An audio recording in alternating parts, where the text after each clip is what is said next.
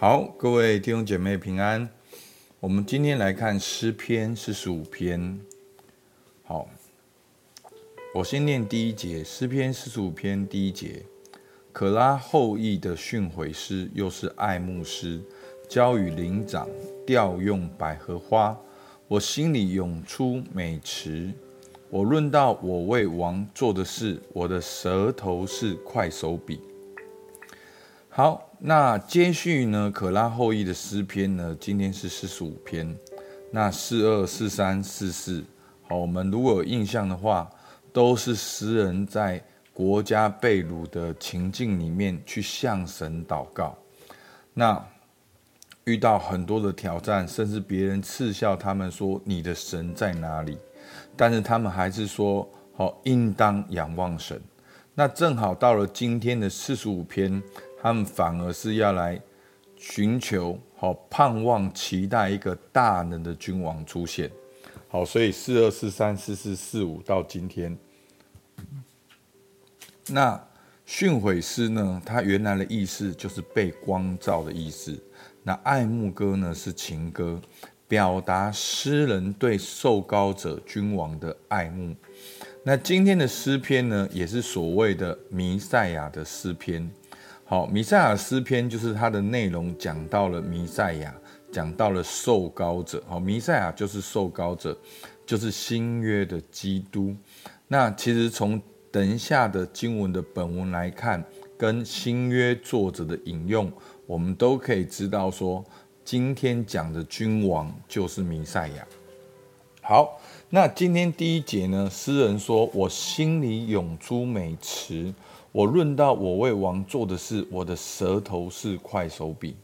好，所以呢，这首诗歌原本就是来好来颂赞这个君王。好，那他说，在他颂赞的内容里面，最主要是什么呢？他说第二节，你比世人更美，在你的嘴里满有恩惠，所以神赐给你，神赐福给你，直到永远。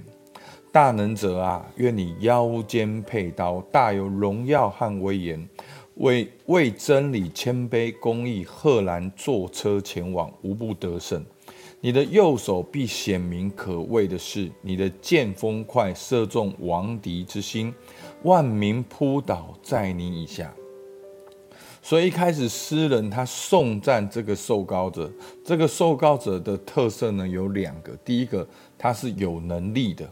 好，今在们讲说什么呢？他第三节说他腰间佩刀，大有荣耀跟威严，而且呢，他是怎样为真理谦卑公义，赫然坐车前往。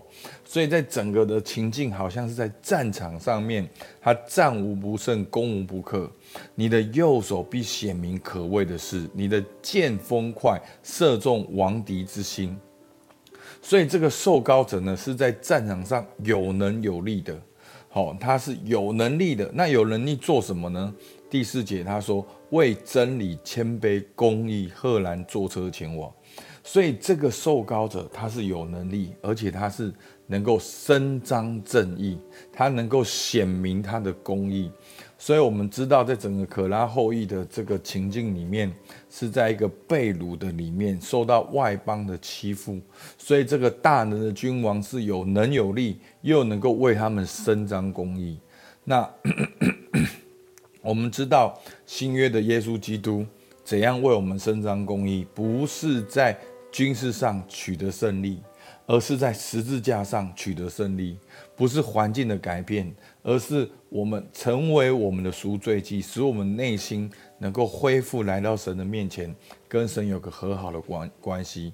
所以在耶稣基督的身上成就了真正的公义。所以呢，有有一段经文说，耶稣基督成为我们的圣洁、智慧、救赎和公义。好，那第二个呢，讲到这个受膏者。君王的政权永远，那也是整段经文最特殊的地方。二到四节，他称颂这位受膏者，可是第六节他却说：“神啊，你的宝座是永永远远，你的国是全是正直的。”所以呢，从君王到颂赞神啊，你的宝座是永永远远，你的国全是正直的。你第七节，你喜爱公义，恨恶罪恶，所以神就是你的神，用喜乐油膏你，胜过高你的同伴。好，那这段经文的解释呢，在希伯来书的作者已经讲得很清楚了，在希伯来书的一章八到九节，他说：“论到子却说。”神啊，你的宝座是永永远远，你的国权是正直，你喜爱公义，恨恶罪恶，所以神就是你的神，用喜乐油膏你，胜过高你的同伴。好，希伯来书的作者用这两段经文说明，这就是在讲耶稣，而耶稣就是神的儿子，就是神，所以才会在前面颂赞君王的时候跳到说神啊，你的宝座。所以我们知道。在诗篇呢，经常有这样的状况，就当他们颂赞颂赞到一半的时候，那个启示跑出来，那个对弥赛亚的颂赞跑出来。所以，所以弟兄姐妹，我们为什么要做属灵的操练？那个启示是从敬拜、赞美、祷告出来的。当你的状况是被掳，是在外邦当中，但是只有在敬拜里面，你会看到弥赛亚。你会认识到耶稣基督是那位复活再来的主，那个启示会在你的内心里面给你力量，哦，所以这是非常重要的。好，所以呢，这个王呢，他是公义又是有能力的，而且这个王呢，他是神，他的宝座是永永远远的，他他的国权是正直的，他喜爱公义，恨恶罪恶。好。那后面说什么？后面就说，他说，所以神就是你的神，用喜乐油膏你，胜过高你的同伴。所以这个被膏者是胜过所有的同伴，是迥然不同的。那第八节呢？你的衣服都有没药、沉香、肉桂的香气，象牙宫中有丝弦乐器的声音使你欢喜，形容这个君王的尊贵。好。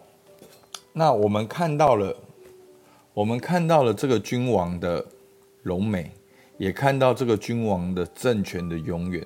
那我们再接下去看君王的百姓，四十五章九节，有君王的女儿在你尊贵妇人之中，王后佩戴俄斐金饰站在你右边。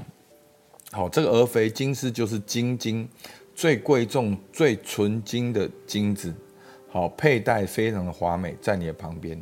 他说：“女子啊，你要听，要想，要侧耳听，不要纪念你的名和你的父家。”所以呢，这些的人呢，好，这些的这些的王后，这些女子呢，那当然在新约就象征的是教会。好，所以教会你要听，要想，要侧耳听，不要纪念你的名和你的父家。就是不要纪念过去，不要纪念其他的事物，要专心的来敬拜。好，十一节，王就羡慕你的美貌，因为他是你的主，你当敬拜他。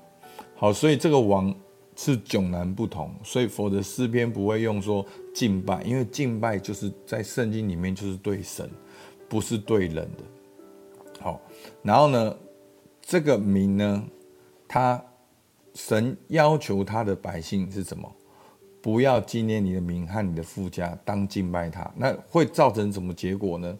推十二节，推罗的民必来送礼，民中富足人也必向你求恩。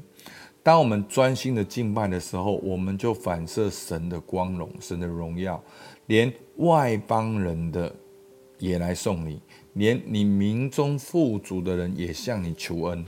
因为我们有神的同在，好，十三节，王女在宫里极其荣华，她的衣服是用金线绣的，她要穿锦绣的衣服被引到王前，随从她陪伴的童女也要被带到你面前，他们要欢喜快乐被引导，他们要进入王宫，你的子孙要接续你的列祖，你要立他们在全地作王。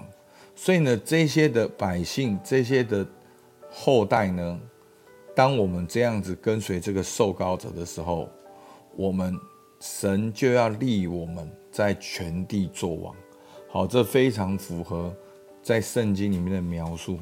其实神就是要拣选我们做君尊的祭司，圣洁的国度。好，在万民中做属神的子民，也在万民中把万民带到神的面前。好。所以十七节，我必叫你的名被万代纪念，所以万民要永永远远称谢你。好，所以呢，这个对受膏者君王就很合理。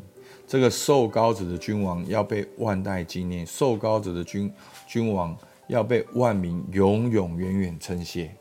好，那今天我们看到的三个部分呢，就是受膏者君王的荣美，跟受膏者君王的政权永远。